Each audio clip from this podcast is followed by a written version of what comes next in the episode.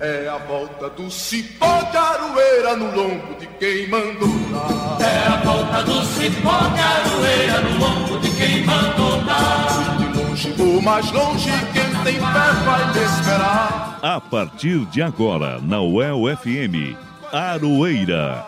Um programa da Asuel Sindicato e do Sindipro Aduel. O dia a dia da luta sindical. Apresentação Elza Caldeira e Guilherme Bernardi. É a volta do cipó de aroeira no lombo de quem mandou dar. No ar, mais uma edição do programa Aroeira. É a volta do cipó de aroeira no lombo de quem mandou dar. É a volta do cipó de aroeira no lombo de quem mandou. Boa tarde, ouvinte da UEL FM. Eu sou a Elza Caldeira e é muito legal estar aqui de volta com você. Saudando primeiramente ao nosso querido Ricardo Lima, nosso editor que comanda a nossa mesa de som aqui nos estúdios da Rádio UEL FM. Ao jornalista Guilherme Bernardi, que é meu parceiraço aqui na produção e na apresentação do Aroeira. Tudo bem, Gui? Tudo certo, Elza, e com você? Como tá a mão aí? Olha, Gui, tô tomando remédio aqui para melhorar. Lesão, como é que chama? É, De esforço repetitivo, isso? Isso, LER, lesão de esforços repetitivos. Tem que tomar cuidado, viu? Não pode trabalhar muito nem digitar muito, senão pega esse negócio aí. Isso aí, Elza, melhoras pra você. Lembrando que hoje nós vamos apresentar a edição de número 160 do Aroeira, que é o programa que traz as informações dos trabalhadores e das trabalhadoras de Londrina e região. Lembrando também que essa é a primeira edição desde que assumiu a nova reitoria da UEL. Nessa quinta-feira, dia 9, a reitora Marta Fávaro assumiu a gestão que vai até 2026. Isso mesmo. Boa sorte aí para Marta e toda a equipe dela. Então, vamos aos destaques desta edição. Em assembleia, docentes e técnicos da UEL deliberam pela paralisação no dia 21 de junho e vão a Curitiba para reivindicar a database e a reposição salarial integral. Em meio à crise e à inflação, saque extraordinário do FGTS parece uma ajuda aos trabalhadores, mas é um ataque à proteção trabalhista. Estudantes de letras da UEL ajudam a combater notícias falsas em estágios na rede pública. Eles participaram do debate sobre fake news e eleições que foi realizado na terça-feira, dia 7, aqui na UEL. E você não pode perder o nosso time de colunistas. O Venâncio de Oliveira com a coluna Politizando a Economia. O Fábio Silveira de volta hoje com a sua coluna A Parte. E o professor Reginaldo Melhado com mais uma coluna Matula do Direito. E no final vocês ainda vão ouvir as notícias do Brasil e do mundo com o informativo Central do Brasil. Tudo isso agora, aqui no Aroeira. Programa Aroeira. Informativo radiofônico da Asuel e do Sindipro Aduel. Aroeira. O dia a dia da luta sindical. Apresentação e produção Elza Caldeira e Guilherme Bernardi. E vamos às notícias. No dia 21 de junho, não nesta, mas na outra terça-feira, servidoras e servidores públicos estaduais vão a Curitiba para se manifestar pela database e pela reposição salarial. As perdas salariais já estão em 37% e com o ritmo da inflação e a vontade do governo Ratinho Júnior, sem mobilização das categorias, elas devem chegar a 50% no final deste ano para deliberar sobre a paralisação e ida ao ato na capital, nesta quinta-feira, dia 9, foram realizadas assembleias dos docentes e dos técnicos da UEL e dos docentes da UEMP. Para falar sobre as deliberações, daquelas que foram realizadas pelo Sindipro Aduel, conversamos com o professor Ronaldo Gaspar, que é o presidente da sessão sindical. Boa tarde, Guilherme. Boa tarde, Elza. Nesta quinta-feira, nós tivemos a Assembleia das Universidades aqui da base do Sindipro do UEL, da UEL e da UEMP. Em razão da defasagem salarial gigantesca que nós temos, a 37%, e com a inflação em alta, que tem corroído não apenas o poder de compra dos nossos salários, mas as nossas próprias condições de vida, nós deliberamos na Assembleia da UEL que, em conformidade com a indicação do Comando Sindical Docente, do Fórum das Entidades Sindicais, nós vamos paralisar as atividades no dia 21 e organizar uma caravana de docentes para Curitiba. Essa deliberação também foi tomada em outras universidades, tal como a Unespar e a UEM.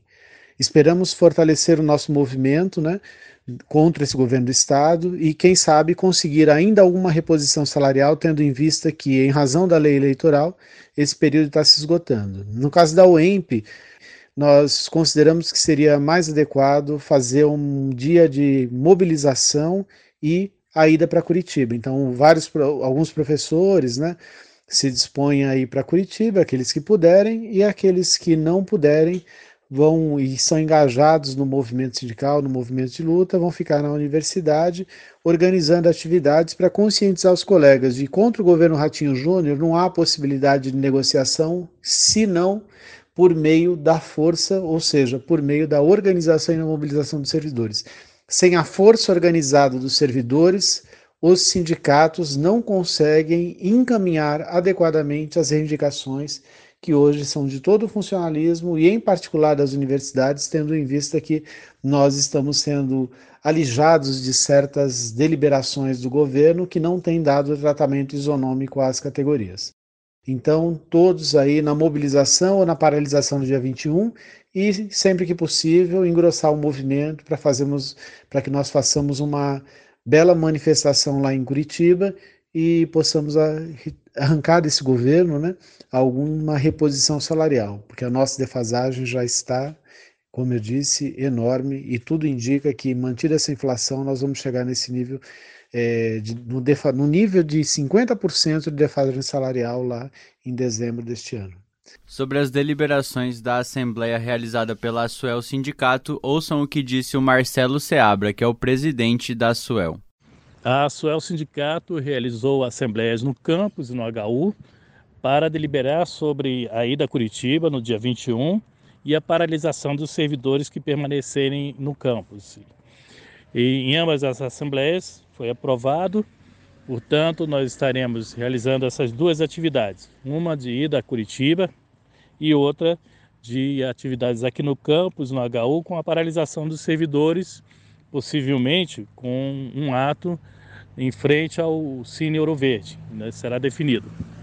Também discutimos uma proposta que foi encaminhada ao líder do governo na Assembleia Legislativa para que altere o valor que hoje é descontado dos, dos servidores que se aposentaram.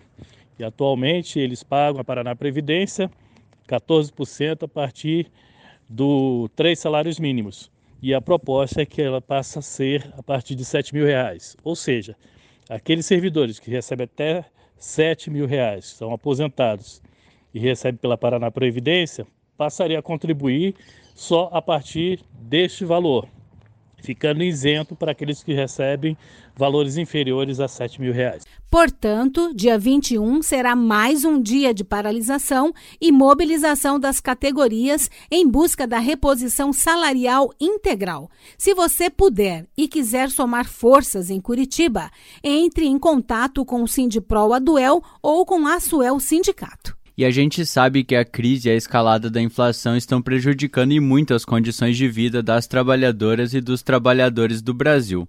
Um sinal disso são os dados alarmantes sobre a fome e a carestia do país. De acordo com um relatório que saiu nessa semana, Elza, são mais de 33 milhões de pessoas que não têm o que comer. 33 milhões. Verdade, Gui. Eu fiquei chocada também quando eu vi o resultado dessa pesquisa, né? Vi umas matérias meu Deus, é muita fome no país, né? Como o governo federal de Bolsonaro e Paulo Guedes não está nem aí para a classe trabalhadora, em vez de apresentar alguma política para tentar resolver a situação do país, entre 20 de abril e 15 de junho, foi liberado aos trabalhadores com contas ativas e inativas do FGTS realizarem um saque extraordinário de até mil reais do dinheiro deste fundo, que é uma espécie de poupança para o momento de dificuldade futura do trabalhador. O FGTS é a sigla para Fundo de Garantia do Tempo de Serviço, que foi criado em 1966, em plena ditadura civil-militar, para acabar com a estabilidade do emprego vigente até então, como explica o Reginaldo Melhado, que é juiz, professor de Direito aqui da UEL e também colunista do Aroeira. Olha, o Fundo de Garantia, na verdade, não é uma coisa tão boa para as classes trabalhadoras, não. Ele foi criado durante o regime militar em 1966, e teve como papel acabar com a, com a estabilidade no emprego. Pelo sistema jurídico vigente até então, um trabalhador adquiria a estabilidade do emprego com 10 anos de serviço no mesmo empregador, na mesma empresa. Então, o Fundo de Garantia passou a ser uma espécie de alternativa a esse regime. Uma espécie entre aspas, porque é, o que se dizia, a Constituição de então dizia que o fundo de garantia era uma opção, era uma alternativa ao modelo da CLT, que era o modelo de estabilidade do emprego. Só que essa, essa opção era feita pelo, pelo trabalhador ao ser contratado. Ela poderia ser feita também retroativamente quando o fundo foi criado. E, naturalmente, como era muito mais vantajoso para as empresas não ter ninguém estável, o fundo de garantia foi feito como uma forma de flexibilizar mais ainda as relações de trabalho no Brasil. Estão entre as mais flexíveis do planeta. Então, o fundo de garantia passou a ser imposto pelos patrões. Ou, ou o trabalhador aceitava a opção, entre aspas, pelo regime do fundo, ou ele não era contratado, ou não permanecia na empresa, porque ele optava antes de adquirir o direito à estabilidade. Então, o fundo de garantia não é tão bom assim. Agora, ele é um paliativo, né? Na medida em que, quando o, empregado é despedido sem justa causa, ele levanta esse fundo. Né? Ele tem o seguro-desemprego e ele tem o fundo de garantia, que, o que é um alento, especialmente numa situação de crise, quando é, o desemprego vai raliando, né? não só em situação de crise, mas na conjuntura que o capitalismo vive nas últimas décadas, com o avanço tecnológico e científico, destruindo postos de trabalho à, à torta e à direita, especialmente na área de, da produção. Né? A antecipação do saque parece boa. Essa garantia pode fazer falta no futuro, né, Gui?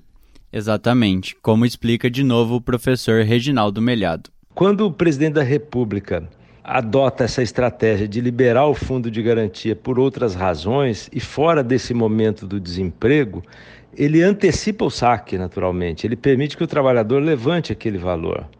E, e isso acaba parecendo bom para o empregado, para a trabalhadora, para o trabalhador, porque ele está sempre precisando de dinheiro e ele está levantando um valor com que ele não contava ali. Né? Acaba tendo até uma certa simpatia pelo governo nisso. Mas é um presente de grego, naturalmente. Por quê? Porque quando ele perde o emprego, quando ele, ele se torna desempregado e conhece o, o amargor do fim do seguro-desemprego, da, de não obter uma nova colocação no mercado, o fundo de garantia que ele sacou vai fazer falta. Né? Então, eu particularmente acho muito ruim isso não deveria ser assim. Na verdade, o sistema deveria garantir emprego aos, aos trabalhadores e às trabalhadoras, mas como não garante, o fundo de garantia é alguma coisa positiva. Para o também professor de Direito da UEL e vice-presidente do Sindipro Aduel, o César Bessa, essas liberações são formas de desnaturar o FGTS, de mudar a natureza de proteção trabalhista que tem o fundo. A princípio, os trabalhadores, se a gente for perguntar, estão satisfeitos e o governo fazendo propaganda enganosa como se ele estivesse dando algum auxílio às pessoas. Esse dinheiro é dos trabalhadores. Esse dinheiro vai para o FAT, Fundo de Amparo ao Trabalhador, que vai dar outras assistências aos trabalhadores. Esse dinheiro vai para o próprio seguro-desemprego. O seguro-desemprego que é pago vai, né, é, é resultado do, do recolhimento do FGTS. Então, é, esse dinheiro ele, ele vai se esvaindo da conta dos trabalhadores e o governo está fazendo propaganda enganosa com, isso. Por quê? Porque está desnaturando o FGTS. O FGTS está perdendo a sua natureza. Né? E o próximo passo lá na frente é, obviamente, o governo fazer mais esse tipo de, de liberações. E com isso vai desnaturando cada vez mais o FGTS.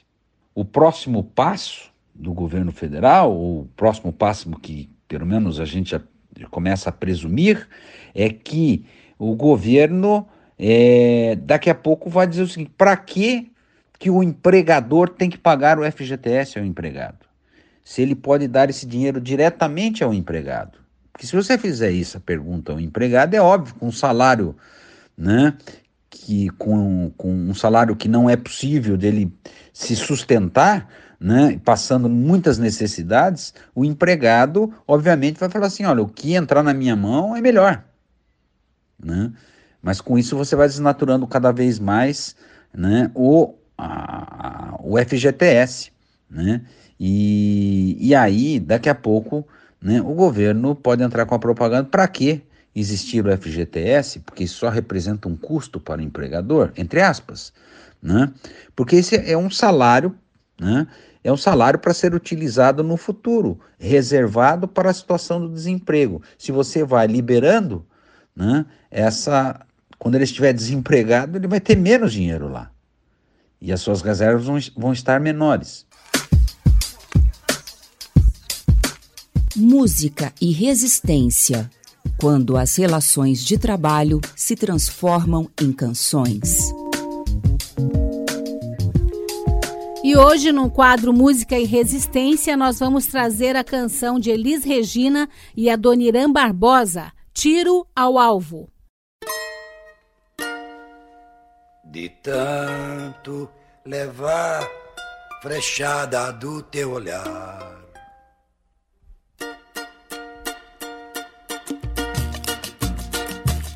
De tanto levar frechada do teu olhar meu peito até parece, sabe o que? Tábua de tiro ao álvaro. Não tem mais onde furar. Não tem mais. De tanto levar frechada do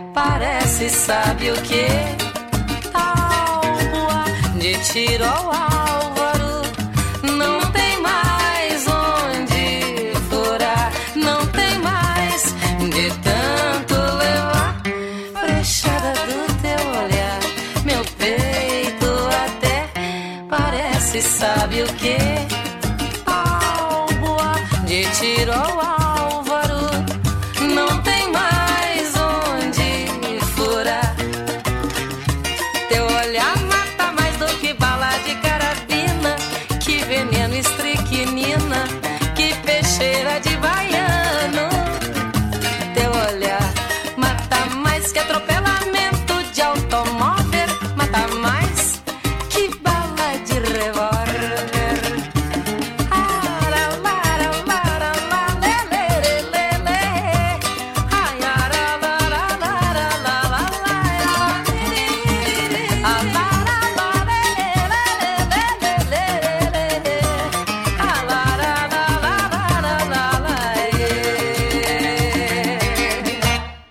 Acabamos de ouvir a música Tiro ao Alvo com Elis Regina e Adoniran Barbosa. Programa Aroeira. Informativo radiofônico da Asuel e do Sindipro Aduel. Aroeira. O dia a dia da luta sindical. Apresentação e produção Elza Caldeira e Guilherme Bernardi.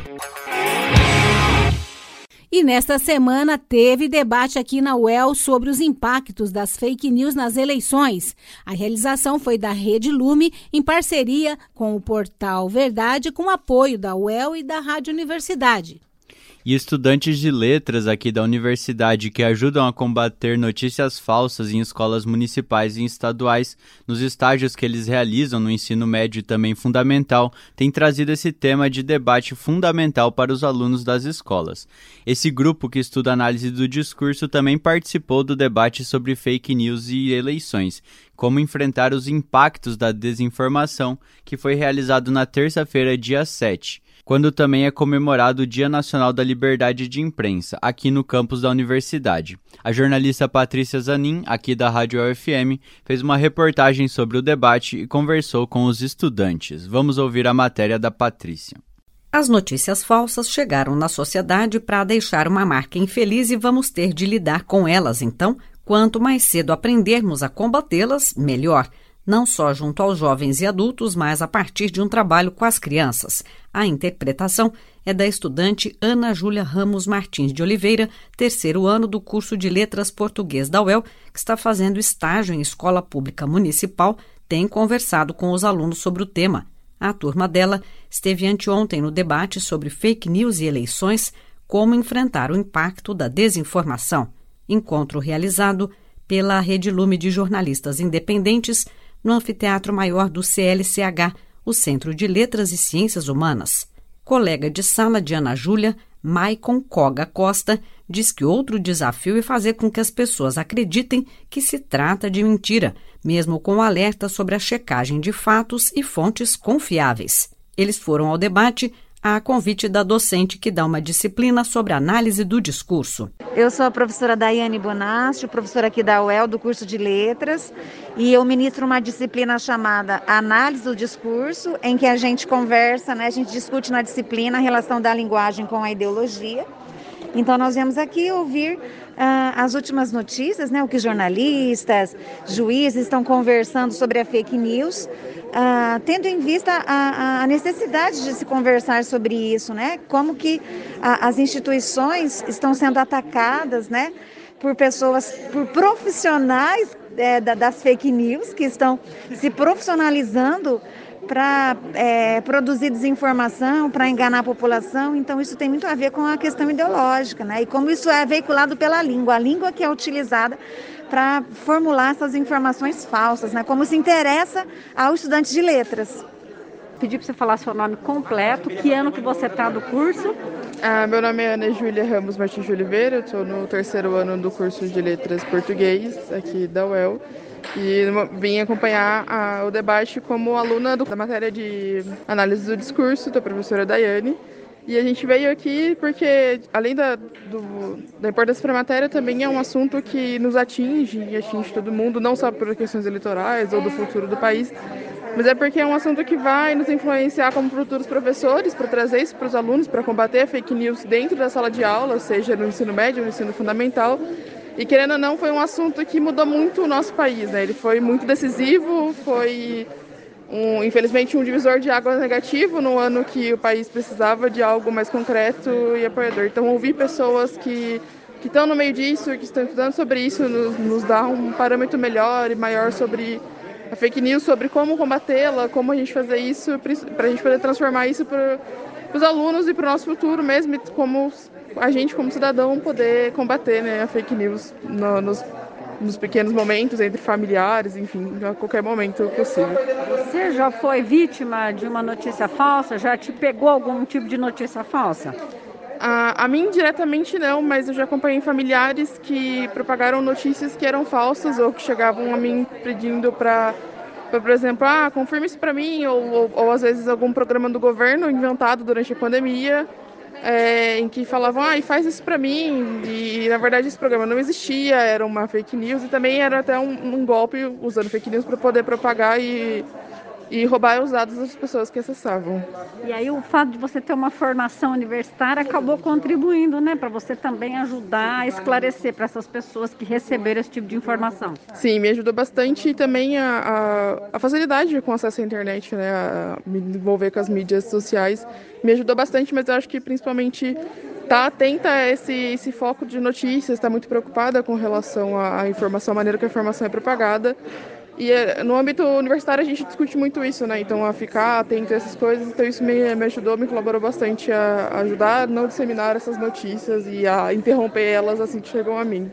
Vou conversar aqui com você. Como é que é seu nome completo? Quantos anos você tem? Que ano você está do curso de letras? É, meu nome é Maicon Koga Costa, eu tenho 21 anos, também estou no terceiro ano do curso de letras, estou cursando essa disciplina optativa de tópicos de análise do discurso, linguagem e ideologia.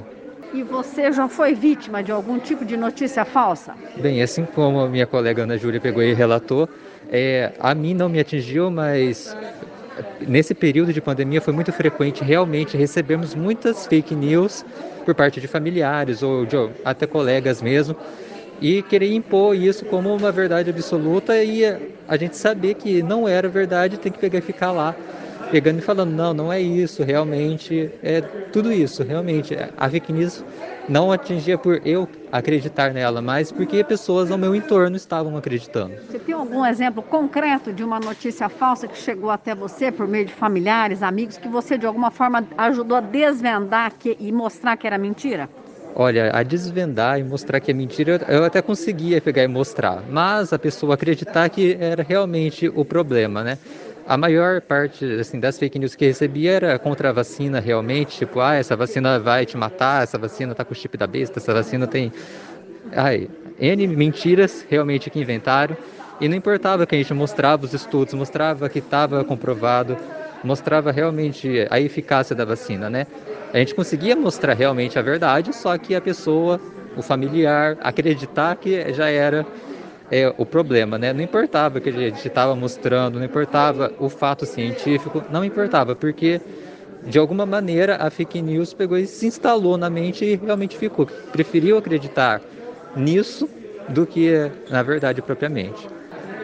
Ana Júlia pegando falando sobre a parte que a gente pode pegar e levar isso para a sala de aula, porque somos professores de formação. Vocês já estão fazendo estágio, já tem conversado com os jovens, estágio obrigatório, isso já apareceu, por exemplo, no estágio de vocês? Sim, eu terminei o estágio obrigatório do Ensino Fundamental 2 recentemente e a matéria tratada com eles foi o gênero jornalístico. E, porém, por tratar do gênero jornalístico na língua portuguesa, a gente trata da estrutura dele, mas foi sempre importante revisar, informar ele sobre a importância de saber a veracidade das notícias. Muitos dos alunos falaram para mim que a fonte de notícias dele é o Instagram ou alguma rede social e citaram nome de páginas que, enfim, não são jornalísticas, são apenas, vamos dizer assim, páginas de fofoca, mas todos eles é, eles entendem a importância de se ter uma fonte confiável e, a todas as aulas eu reforçava para eles que que é importante ter mesmo mais de uma fonte jornalística confiável para a gente ter esses assuntos e até mesmo nas produções de, de notícias que eles fizeram. É, eu sempre alertei eles que essas notícias que eles estavam produzindo eram apenas educacionais, elas não podiam ser propagadas como uma verdade. Então, eu acho que a fake news, ela infelizmente chegou na nossa sociedade da maneira que chegou para deixar uma marca infeliz. Então, a gente tem que lidar com ela da maneira que ela tem que ser lidada, trazendo o máximo mais cedo possível para as pessoas sejam as crianças do ensino fundamental, no ensino médio, porque querendo ou não, ela está aí e ela precisa ser combatida. Então, para ela ser combatida, ela tem que ser falada sobre, né? Qual então... a idade desses alunos que você atendeu? É, foram alunos do sétimo ano, há cerca de 11, 12 anos, na, na faixa etária de 11, 12 anos. Numa escola de bairro aqui de Londrina. Escola pública municipal? Escola pública municipal. Ana Júlia de Oliveira, estudante do terceiro ano do curso de Letras Português da UEL, também Maicon Coga Costa, colega de sala dela, Abrindo a reportagem, a professora Daiane Bonácio, do Departamento de Letras Vernáculas e Clássicas, responsável pela disciplina sobre análise do discurso. Ela levou os alunos ao debate sobre fake news e eleições, como enfrentar o impacto da desinformação, realizado anteontem à noite pela Rede Lume de jornalistas independentes aqui no campus. Como convidados, a jornalista Ana Paula Nascimento, mestra em Ciência da Informação, juiz eleitoral Maurício Boer, o advogado e membro da Comissão Eleitoral da OAB Londrina, Arthur Strozzi, e o jornalista especializado em política e professor da UEL, Fábio Silveira. Mediação da jornalista Cecília França. O debate teve transmissão ao vivo pela rádio UEL FM, também no canal do YouTube UEL Oficial, onde segue disponível. Patrícia Zanin para a Revista do Meio Dia. Um público com cerca de 50 pessoas compareceu ao evento. Além da turma do curso de letras, estudantes de jornalismo e também da UEL participaram. Eles estavam com o professor Ayub Hanayub, coordenador do colegiado do curso, o jornalista Reinaldo Zanardi, também docente no Departamento de Comunicação Social, e representante do Sindijor Norte Paraná, que é o Sindicato dos Jornalistas. Assim como os docentes do curso de História, Jairo Queiroz Pacheco, e de Letras, Patrícia de Castro Santos. Você está ouvindo o programa Aroeira, o dia a dia da luta sindical. E quem está chegando agora é o nosso time de colunistas, começando com o Venâncio de Oliveira e a coluna Politizando a Economia. Politizando a economia, o que eles não te falam e como eles tiram seus direitos, com Venâncio Oliveira. 33,1 milhões de brasileiros e brasileiras vivem em segurança alimentar grave no Brasil. Se discute lei que estimula a expropriação de casas dos brasileiros pelos bancos. Crise de oferta de feijão e governo repassa menos de um real para alimentação de aluno. Olá, caros ouvintes da Aroeira, quero falar desses fatos econômicos sobre a ótica da economia política. Primeiro, quero analisar a segurança alimentar. A pesquisa mais recente que traz esses números catastróficos é da Vigisan, Inquérito Nacional sobre Segurança Alimentar no contexto da pandemia Covid-19 no Brasil, onde podemos ver que 15,5% da população brasileira tem fome grave. Ainda segundo a pesquisa, famílias negras e chefiadas por 65% dos domicílios comandados por pessoas pretas e pardas convivem com restrições de alimentos em qualquer nível. 63% dos lares com responsáveis mulheres apresentam algum patamar de segurança alimentar. Ou seja, a fome no Brasil tem cor e gênero. Ou seja, é uma forma que traz os resquícios coloniais desse país, os resquícios do patriarcalismo e do racismo. Pois é, esses dados venho trazendo nessa coluna há tempos, a partir dos dados do CAD único. Mas essa pesquisa traz uma dimensão da pobreza mais extensa, ou seja, a dimensão da pobreza através da triste realidade da fome, que vem assolando a população brasileira desde 2016. Não a partir do Covid, como querem os bolsonaristas. É desde 2016. Ora, é, em 2013, 4,2% da população brasileira estava nessa situação. Em 2018, 5,8%. Em 2020, 9,1%. Em 2022, 15,2%. Ou seja, de 2013 a 18, passou de 4,2 a 5,8 e de 18 com esse governo passou de 5,8 a 9,1%. E a partir de 2020, claro, com uma gestão catastrófica do Covid, passou de 9,1% a 15,2%. É um número catastrófico. E o que, que aconteceu em 2016? O golpe. E com ele, as forças conservadoras e do mercado avançaram no Brasil a ideologia neoliberal foi fortalecida nas políticas públicas. E o resultado é isso: fome. Pois é. E o que vemos cotidianamente? São os fatos que citei na abertura da coluna. Lei de expropriação dos bancos e que o banco pode retirar a única casa que você tem. O governo repassando menos de um real para a comida das crianças estão sujeitos a uma diminuição da oferta de feijão. Essas notícias parecem não ter relação se vemos a pobreza como caso fortuito, ligado ao Covid, mas não é vem de um modelo econômico e elas estão relacionadas. Como? Ora, é um mercado à deriva. Segundo o economista polonês Karl Polanyi, o mercado é, autorregulado, ditando as regras do jogo, poderia levar ao colapso social e às catástrofes humanas, como foram as guerras, isso ele falava, no século XX. E hoje, o que, que a gente vê? O reforço desse mercado autorregulado. Não ter feijão suficiente é resultado da ausência do Estado garantir estoques reguladores em momentos de crise. E quando o governo intervém, intervém a favor dos interesses dos ricos e poderosos, como é a lei que reforça a possibilidade do banco expropriar as casas das pessoas. Ou intervém em retirar direitos conquistados, como é o caso de diminuir o repasse de merenda para as crianças. E o resultado disso pessoas pagando alto pelo feijão e criança, crianças comendo menos nas escolas, passando fome. E ao fim, temos de morar na rua, porque os bilionários bancos, em sua sede insaciável de lucro, tiram o único bem que o pobre tem, a casa que levou anos para pagar. E vemos o resultado: 33 milhões de pessoas passando fome. Não é fortuito, é resultado de uma política cínica e desumana, de um Estado pró-mercado, de políticos a favor de ricos e poderosos. Eles querem fazer você achar que o problema é de ordem natural, mas é econômico. Eles querem mentir e mentir, criar cortina de fumaça e ameaçar a democracia. Mas o problema é de um modelo econômico. Somente tirando o Bolsonaro e esse modelo de Guedes e dos acionistas da Petrobras é que podemos combater a fome e a miséria. É isso, caros ouvintes da Aroeira. Até uma semana que vem, trazendo os fatos econômicos sobre a ótica da economia política. Agradecer ao Venâncio por mais uma importante participação aqui no programa Arueira. Já aproveito para chamar o Fábio Silveira com a sua coluna A Parte. Coluna A Parte, com o jornalista Fábio Silveira.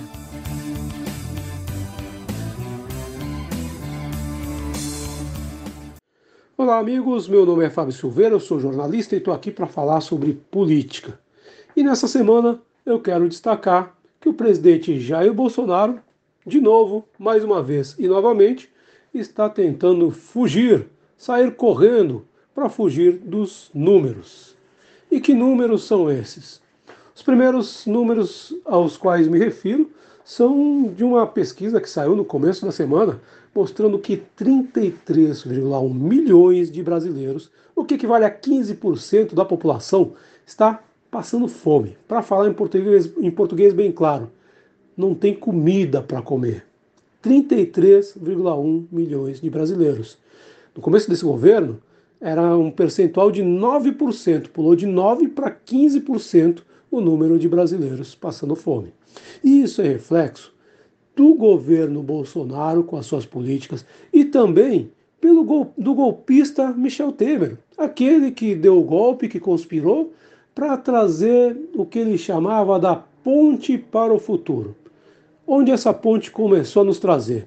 Reduziu salários, acabou com. É, fragilizou sindicatos, enfim, foi para cima de direitos trabalhistas. E o governo Bolsonaro é uma continuação de Temer. Paulo Guedes, Temer e Bolsonaro, no campo da economia, são praticamente a mesma pessoa. O governo Bolsonaro avançou acabando com a Previdência, dificultando, piorando as condições para o trabalhador se aposentar, avançou numa política de arroxo salarial, avançou numa política de desmonte, por exemplo, dos é, estoques reguladores de alimentos que o governo tinha. Enfim, Bolsonaro tentou avançar na privatização e isso em prejuízo do povo brasileiro, dos trabalhadores e, do mais, e do, dos mais pobres. Paulo Guedes, embora ele seja muito poupado pela imprensa brasileira de uma forma geral, Paulo Guedes é um dos principais responsáveis por essa tragédia que o Brasil está vivendo. O resultado de toda essa política do Bolsonaro, que a gente já estava percebendo pelos preços nos supermercados, o preço na bomba de combustível, o preço do botijão de gás, o resultado de toda essa tragédia, essa coisa bizonha, assustadora, essa coisa, enfim, me faltam adjetivos para dizer o que é esse governo cretino de Jair Bolsonaro. O resultado é isso aí: são 33 milhões de brasileiros 15% da nossa população passando fome. E o Bolsonaro fez o quê? Bolsonaro age como aquele personagem do, do desenho Simpsons, o Homer Simpson. A culpa é dele e ele bota a culpa em quem ele quiser. Então, Bolsonaro, a culpa para Bolsonaro, a culpa é da guerra, a culpa é dos outros, enfim, menos dele. Outro número do qual Bolsonaro está tentando fugir diz respeito às pesquisas de intenção de voto para a presidência da República, que medem também a popularidade do governo. Bom, que números são esses? Não sei, ninguém sabe.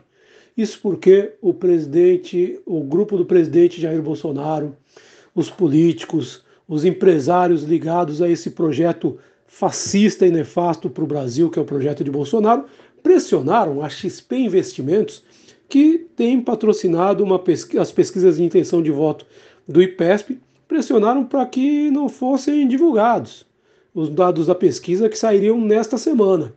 Por isso, nós nunca vamos saber que dados são esses. Mas o fato é que a maioria das pesquisas de intenção de voto tem mostrado uma rejeição muito grande ao governo Bolsonaro, a incompetência, a incapacidade desse governo de gerir o país num momento grave ou em qualquer outro momento. Os números mostram isso e foi isso que Bolsonaro tentou esconder. Na verdade, a briga de Bolsonaro com os números, seja da pesquisa que mostra que a fome aumentou, seja das pesquisas de intenção de voto, é uma briga de Bolsonaro contra a realidade, contra a verdade. Um governo construído com base na mentira, como o governo Bolsonaro, que se elegeu falando de um kit gay que nunca existiu, de uma madeira erótica que só existe na cabeça doentia de Bolsonaro e seus apoiadores, um governo baseado na mentira, não quer se confrontar com a verdade, com a realidade. E a realidade é que o Brasil piorou muito, o Brasil piorou demais. Pergunte aos 33 milhões de brasileiros que estão com fome nesse momento se a vida deles piorou ou não. Essa é a verdade da qual Bolsonaro tenta fugir. Que o governo dele acabe logo e que o Brasil vire essa página triste e trágica de fome, miséria e morte representadas por Bolsonaro. É isso aí. Essa é a minha conversa dessa semana. Semana que vem estou de volta aqui para falar um pouco mais sobre política. E vocês já ouviram aqui o professor Reginaldo Melhado sendo entrevistado sobre o FGTS. Vamos ver o que também ele vai trazer na coluna Matula do Direito.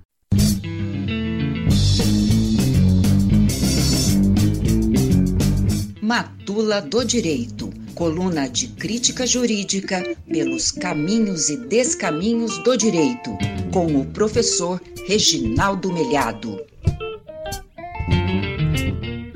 Olá, ouvinte da UEL FM, ouvinte do nosso querido programa Aroeira.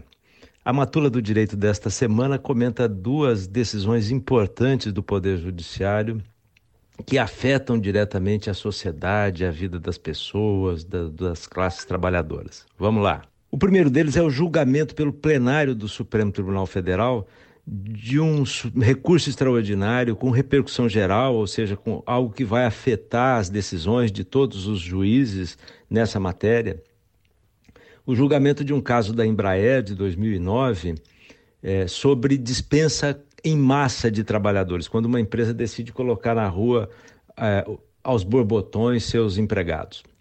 O Supremo decidiu que essa dispensa em massa, essa despedida de trabalhadores em massa, só pode ser feita mediante prévia negociação com o sindicato. Entretanto, o, o, o tribunal estabeleceu também que essa prévia negociação não se confunde com uma autorização, com a necessidade de que o, de que o sindicato autorize e concorde com essa dispensa em massa. Essa decisão é boa ou ruim? Bom, é, evidentemente que é saudável para a democracia e para as relações, democracia no interior das relações de trabalho, democracia que é sempre tão frágil no, no, no capitalismo, é, que haja esse diálogo prévio entre o sindicato e a empresa num momento de crise, num momento em que se decide a dispensa de, de trabalhadores e, portanto, a vida de tantas pessoas e famílias. Mas não é tão bom assim, porque, afinal de contas, o que a Constituição da República estabelece desde, 1970, desde 1988, desde 5 de outubro de 1988, é a proteção dos trabalhadores contra a despedida arbitrária ou sem justa causa. Isso está colocado expressamente no artigo 7, inciso 1 da Constituição da República, e é um direito fundamental. E é um direito fundamental de primeira grandeza. Entretanto, a Constituição remete a regulação desse direito a uma lei complementar que até hoje não foi editada. Já se passaram mais de 30 anos e a Constituição continua como um letra morta em relação a isso, e a jurisprudência segue afirmando que a dispensa do trabalhador é um direito da empresa e, e faz vistas grossas a esse preceito constitucional.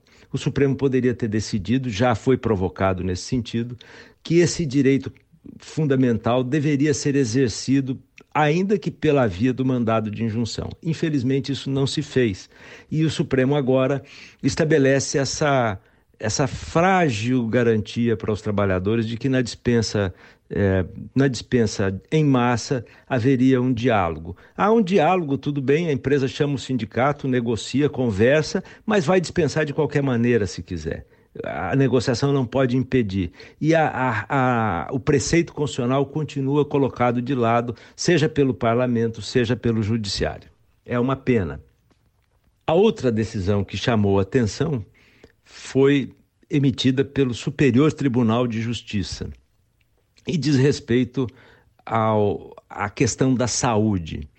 É, existe um rol de procedimentos e eventos editado pelo governo, pela Agência Nacional de Saúde Suplementar. Esse rol é, enumera quais são as, os, os, tratamentos, os medicamentos, os procedimentos é, que obrigam os planos de saúde, os, as operadoras de saúde, os, as seguradoras a, a, fornecer, a proporcionar ao, aos, aos seus beneficiários, aos seus contratantes. Né? Muito frequentemente, esse assunto aparece na justiça porque há tratamentos novos, terapias novas, procedimentos novos que não são incluídos nesse rol. A pessoa então tem que ir à justiça e o juiz emite uma liminar naquela situação de desespero para tentar salvar a vida ou preservar a dignidade, a saúde da pessoa. Pois bem, é, a discussão aqui era se esse rol, essa relação da Agência Nacional de Saúde Suplementar é obrigatória, taxativa, ou se o juiz pode decidir concedendo, deferindo pra, para o usuário algum tratamento, algum medicamento diferente. A decisão do STJ foi no sentido de que esse rol é taxativo, ou seja, ele não é meramente exemplificativo, o juiz está vinculado a esse rol.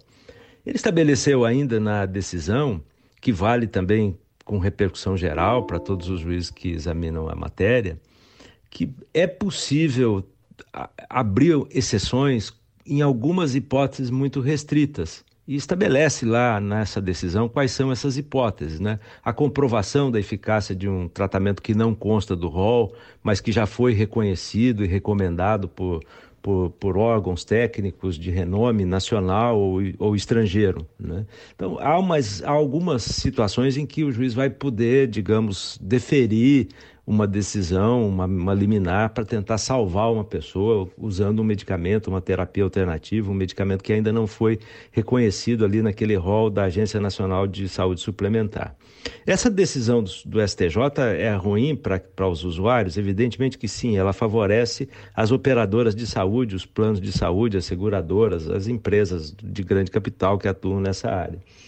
Mas há uma questão que se deve pensar aqui a respeito, né? É de que a responsabilidade não é só da justiça, a de que a Agência Nacional de Saúde Suplementar é a grande responsável por esse rol e poderia estar incluindo tratamentos é, de vanguarda, né? sem restrições como se faz, com mais velocidade, com mais dinâmica.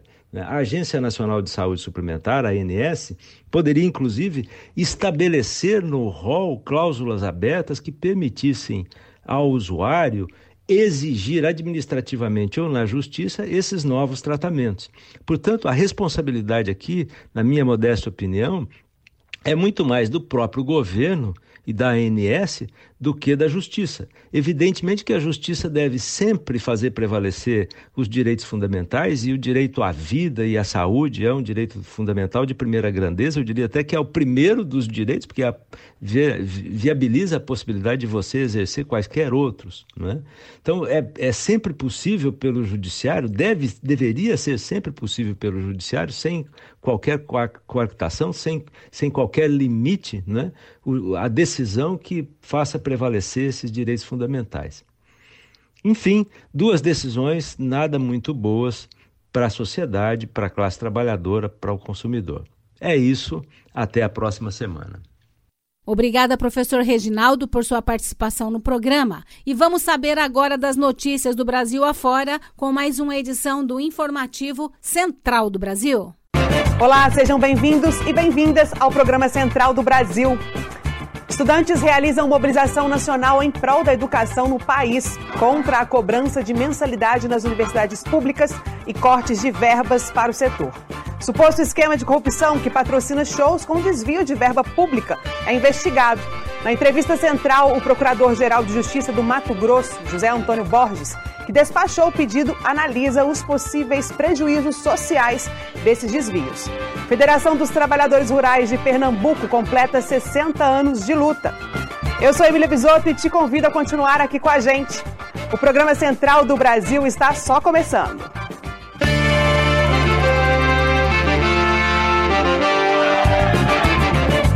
Central do Brasil.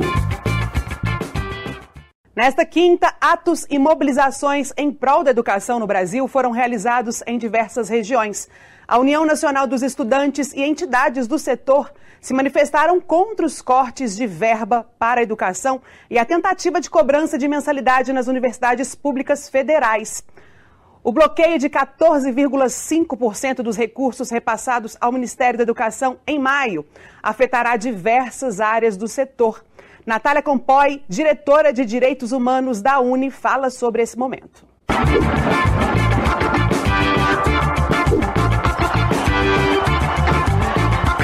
Embarque imediato.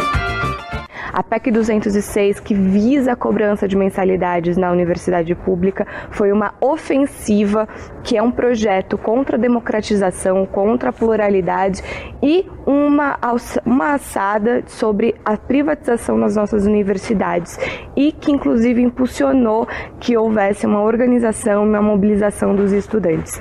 Mesmo o projeto tendo sido arquivado por ser inconstitucional, a gente, as entidades estudantis entendeu, entenderam que era essencial que a gente mantivesse as mobilizações, que fôssemos às ruas, porque a gente sabe que os ataques vão vir cada vez mais pesados até o último dia do governo, porque eles vão tentar aprovar o máximo de coisas que eles puderem enquanto Bolsonaro estiver ali a cargo da presidência da República. Para além disso, a gente também vivenciou agora, no último dia 27 de maio, um corte brutal nos institutos federais, que é uma ameaça à sobrevivência das nossas universidades federais e a gente não pode deixar isso acontecer. É isso aí, por isso é tão importante se manifestar e ir para as ruas.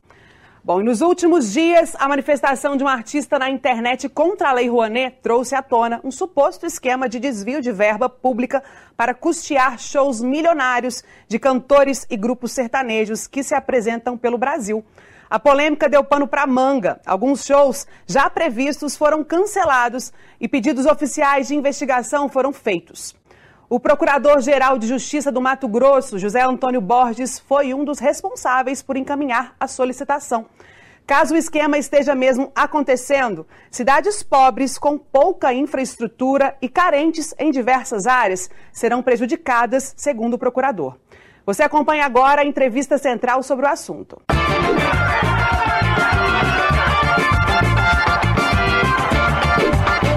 Entrevista Central. Olá, o convidado de hoje é o Procurador-Geral de Justiça do Mato Grosso, José Antônio Borges. A conversa é sobre a polêmica da CPI do sertanejo. Doutor, seja muito bem-vindo ao nosso programa. Satisfação, Nayá. O senhor solicitou aos promotores do Mato Grosso que investiguem as ações artísticas musicais contratadas para eventos em municípios, né, com suspeitas de serem custeadas com recursos públicos. A gente tem alguma atualização deste caso? Na verdade, um, um, um jornal aqui da, da, do estado de Mato Grosso, no primeiro momento, fez um levantamento e trouxe 20 e poucos casos. Naturalmente, os promotores têm a sua autonomia, sua, sua competência, mas claro que tem que prestar contas para um conselho superior que vê quando há arquivamento ou não. Simplesmente eu peguei essas matérias e o que a gente chama de notícia de fato, então eu registrei isso no procedimento administrativo e remeti para todos os promotores, tendo em vista ali as informações que traziam a respeito desses shows. Agora, Naya, eu já quero te adiantar uma coisa. Desde 2011, nós já temos casos aqui que o Ministério Público do Estado de Mato Grosso, independente do momento político, que nós já municípios pobres. O estado do Mato Grosso realmente é um estado da agricultura, o maior produtor de milho, soja, suíno, gado, mas isso são ilhas de riqueza. O nosso estado, dos 141 municípios, eu te afirmo que 30 ou 40 são nessa prosperidade, mas o restante dos 100 municípios são municípios com IDH baixo e com é, problemas de saúde, educação, e é, nesse, é, é, é nessa visão né, que nós, Ministério Público, sempre atuou há mais de uma década. Caso essa investigação né, ela ocorra e vá para frente, que tipo de irregularidade pode ser enquadrada essas suspeitas? É importante frisar que o dinheiro é público, não é do prefeito. Então, é, essa discricionariedade sempre é para buscar o melhor para a população em termos de política pública, não é o que ele quer pelo princípio da eficiência. Então, é nesse sentido que o, a, a, pode ser feita uma escolha, pode ter justificativo, mas vamos supor, municípios pequenos que têm é, várias questões é, é, sociais, de saúde, educação, é inconcebível que esse dinheiro vá ser destinado para shows, enquanto de repente o município não tem um posto de saúde ou não tem ali o um mínimo de, de, de, de, insumos, seja para, é, para as crianças nas suas escolas, ou sequer tem escola escola esteja fazendo show. O dinheiro não é dele, o dinheiro é público e tem que ser investido o melhor possível. O senhor falou um pouco, mas eu queria aprofundar um pouco mais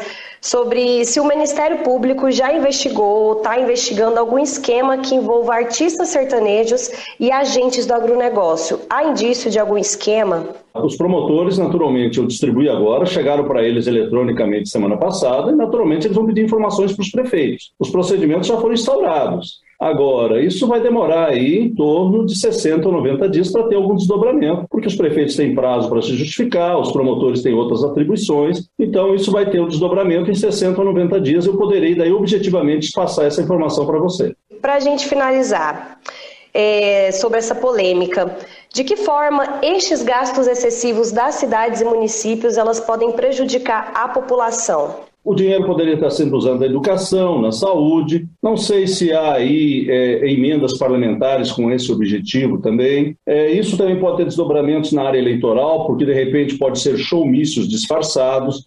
Então, isso pode ter implicância tanto na improbidade administrativa, né, do, do, do, prefeito destinando dinheiro de forma dolosa, porque a lei de improbidade agora quebrar os princípios, é só pelo dolo, como também na, na questão eleitoral, também os promotores eleitorais podem estar verificando se não está tendo showmícios, que já é, já é proibido há um bom tempo dentro do nosso sistema eleitoral. Então pode ser uma forma disfarçada de ter showmícios. Né? Um deputado mandando esse dinheiro para é, esses showmícios, onde ele vai estar presente, e dizer que ele está patrocinando aquele, aquele show. Doutor José, muito obrigada pela sua participação aqui no programa Central do Brasil. Satisfação é sempre à disposição, sempre quando nos, nos convidar. Grande abraço a todos os seus ouvintes e telespectadores aí. E com o informativo central do Brasil, o programa Aroeira, edição de número 160, chegou ao fim.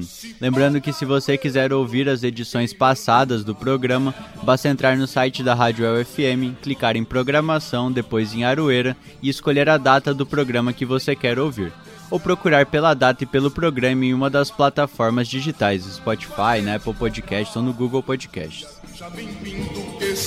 É isso aí, pessoal. Muito bom. Quero agradecer a participação do Guilherme aqui no programa. Gratidão também ao Ricardo Lima, que comandou a mesa de som de hoje. Ao Gerson Gurgel, que é o diretor de programação da UEL FM. E ao nosso querido Edir Pedro, diretor-geral desta rádio. Continuem ligados aqui, né, Gui? Tem muita coisa boa pela frente ainda na Rádio El, nesse sabadão. Exatamente, Elzi. Melhoras para você. Espero que o seu ler esteja melhor nas próximas semanas. Descansem, Elza. Repouso. Muito obrigada. Eu vou repousar sim, viu, Gui? Eu quero deixar também uma saudação especial para você, querido e querido ouvinte. Muito obrigada pela sua audiência. Na semana que vem, a gente tá de volta com mais uma Arueira para você. Um forte abraço e até lá.